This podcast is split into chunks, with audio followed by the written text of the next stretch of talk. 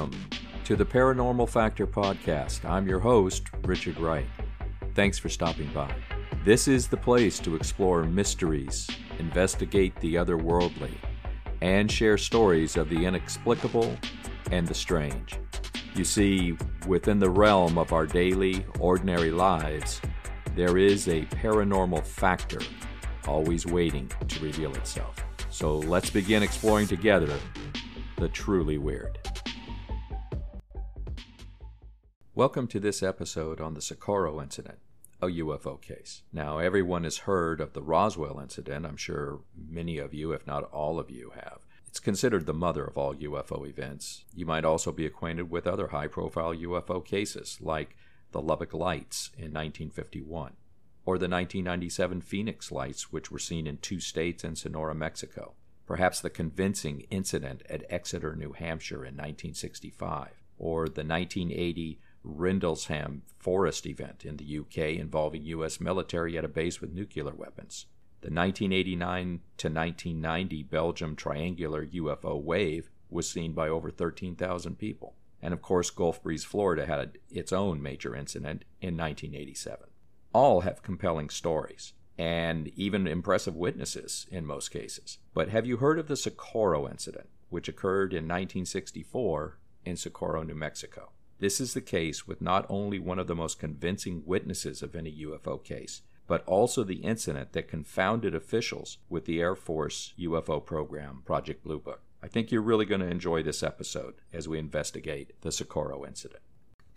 Socorro, New Mexico, on April 24, 1964, a Friday.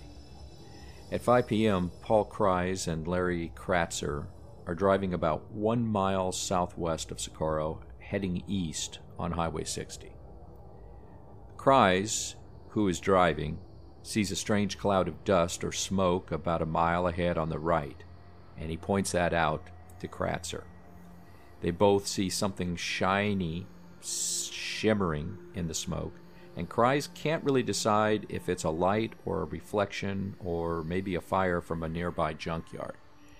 Now, later, as more information came out and stories were being told of a UFO sighting, Kreis modified this brief description and stated later that he thought, in fact, perhaps he did see a UFO. There is a discrepancy here between the two men. Kratzer remembers things very differently, saying he pointed it out to Kreis, not the other way around. And Kratzer's account is that he witnesses a round or egg shaped object ascend vertically, level off, then move to the southwest, still belching smoke. He notices two details. Number one, a row of round, darker, mirror like windows. And number two, a strange red Z marking on the right side. Now, we possibly can account for the difference from the standpoint of Kreis being the driver. So he's driving the vehicle, and obviously, if he has to pay attention to the road, he's probably just catching glances over to the side whereas Kratzer, as, a, as the passenger, is able to more fully keep watching what is going on. The two men proceed into Socorro and they stop at a gas station.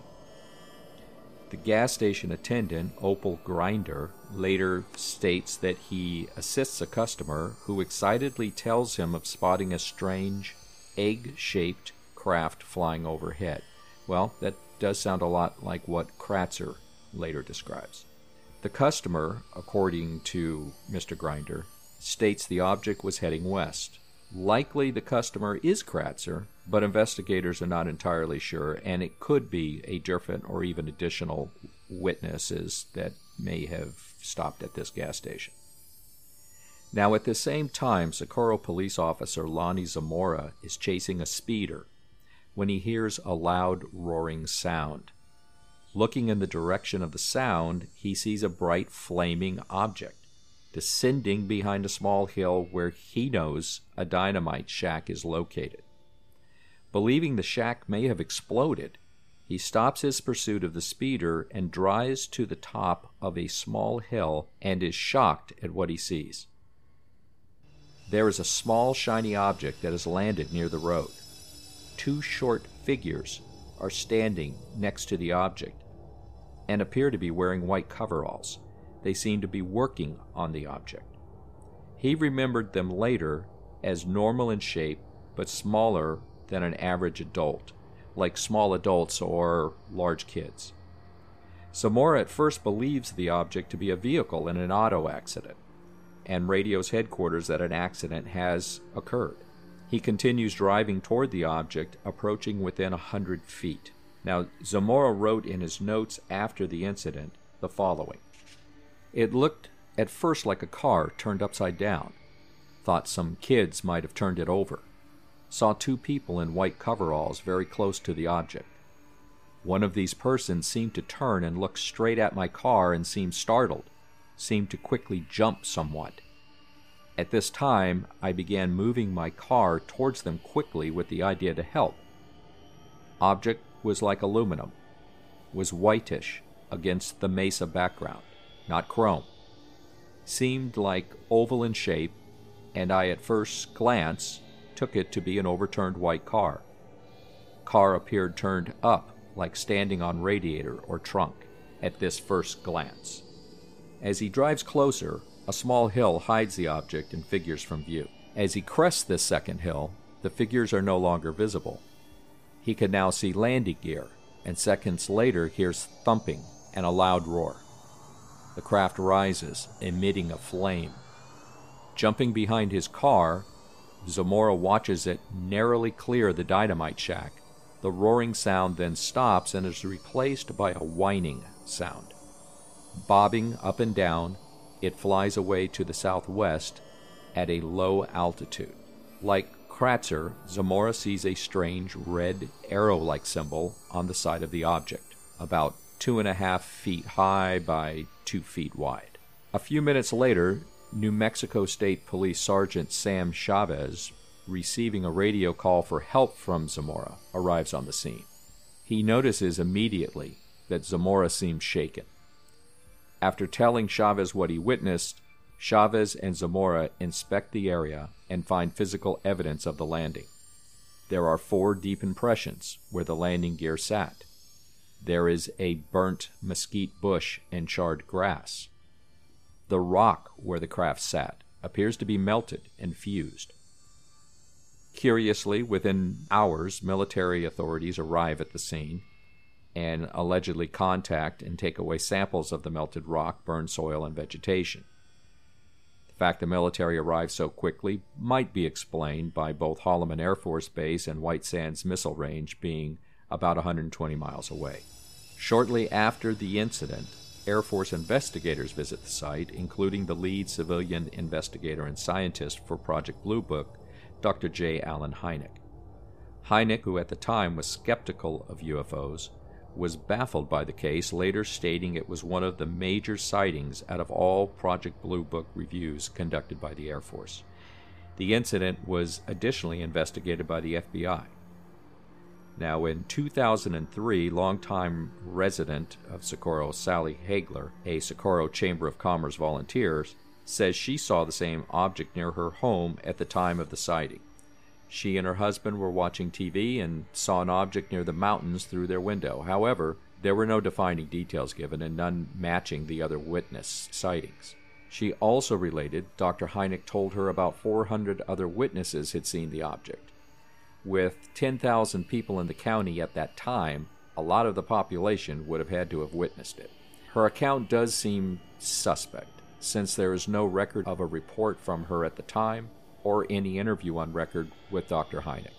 Certainly, her comment on his statement is hearsay at best and unsupported by records.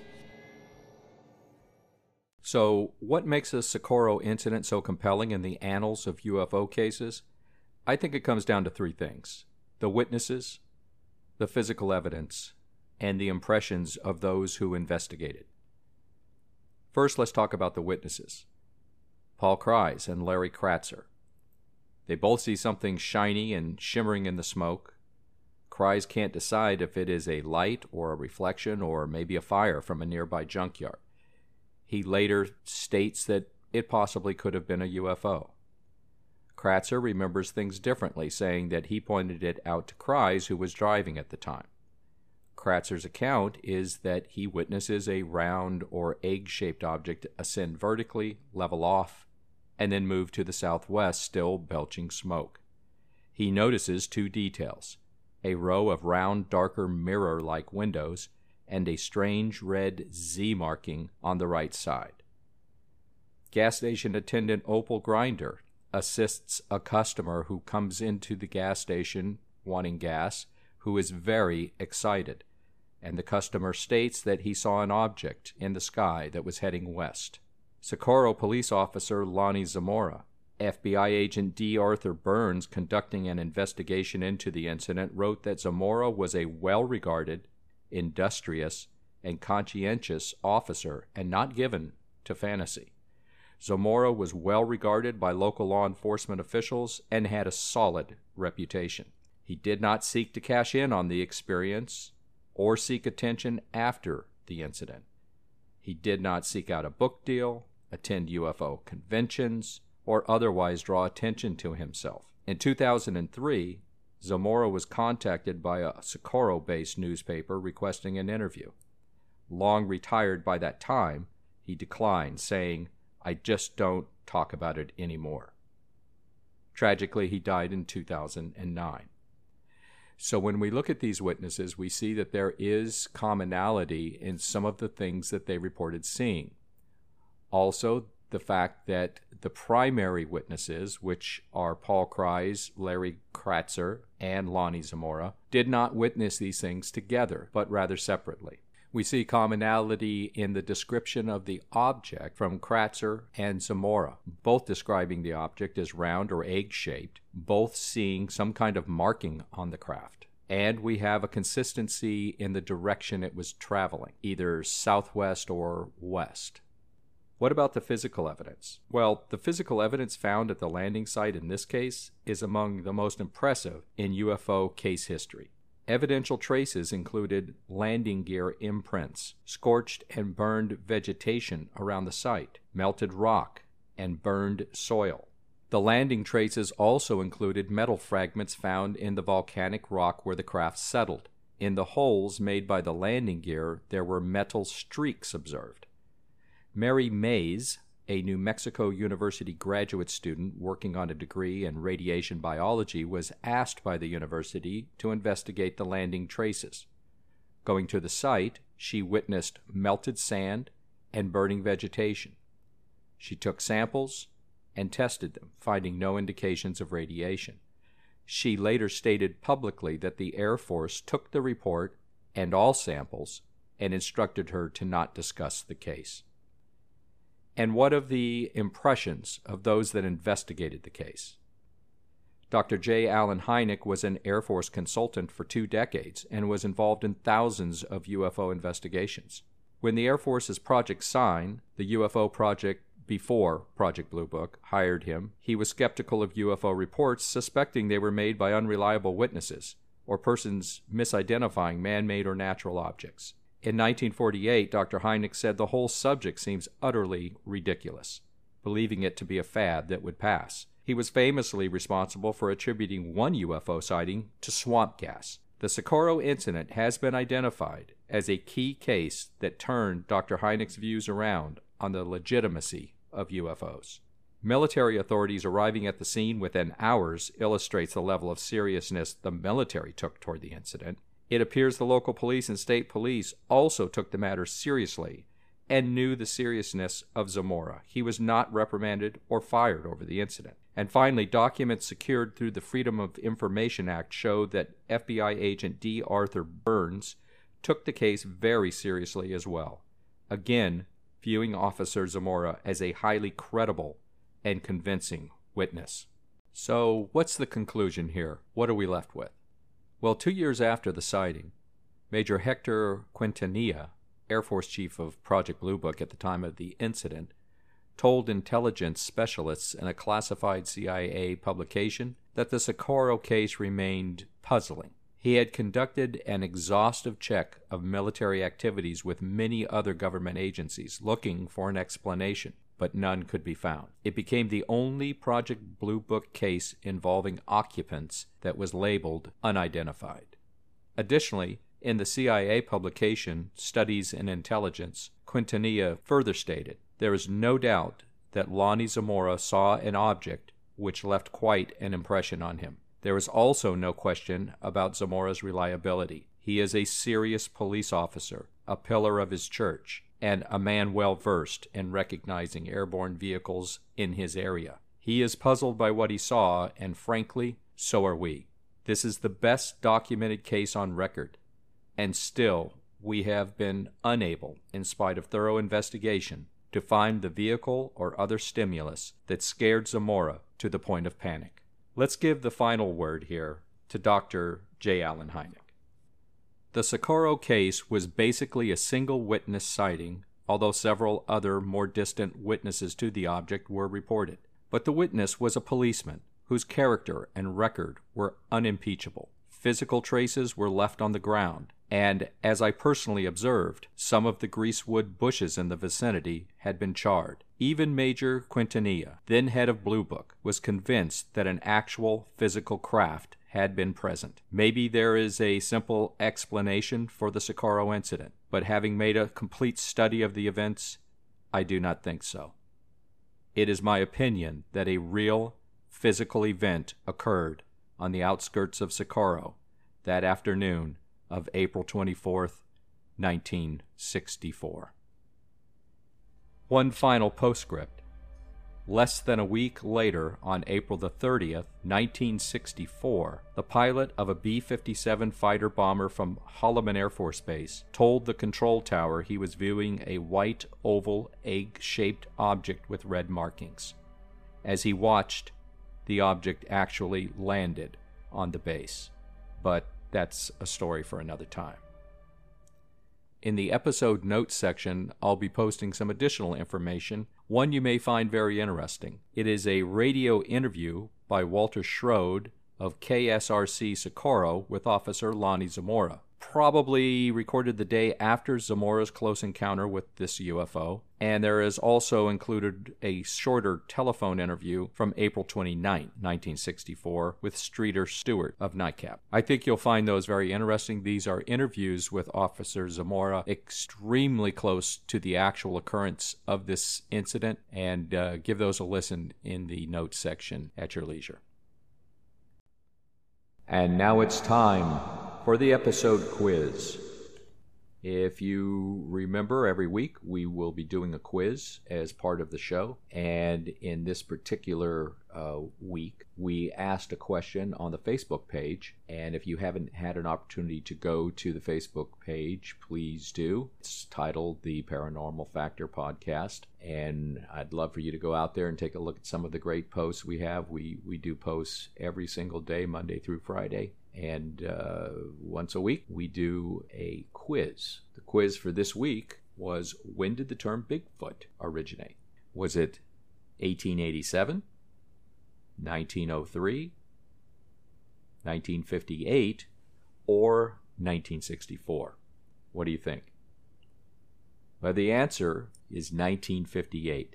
That was when a man named Jerry Crew, a logging company bulldozer operator in Humboldt County, California, had found some human like footprints that were sunk deep into the mud in one of the local forests in the area. Uh, some of his coworkers also had been seeing these footprints, and so the logging company men soon began utilizing the term Bigfoot to name the mysterious creature that was out there causing these footprints. And Jerry Crew got with a local reporter for the Humboldt Times newspaper, came up with some plaster casts of the footprints that they had been seeing out there in the woods. And from that newspaper article, the term found a larger audience, and that's what we know today as the, the more common term that we use for Sasquatch Bigfoot.